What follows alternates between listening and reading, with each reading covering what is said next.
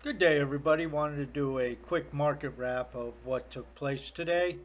Uh, today is Monday, October 18th, and what we had was a turnaround in the markets. The Dow was still down slightly, uh, but the Nasdaq and S&P were up. Gold was down slightly, and oil was flat. This is a busy week.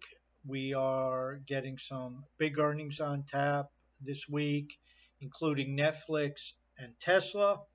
So the market is going to be hinging on that.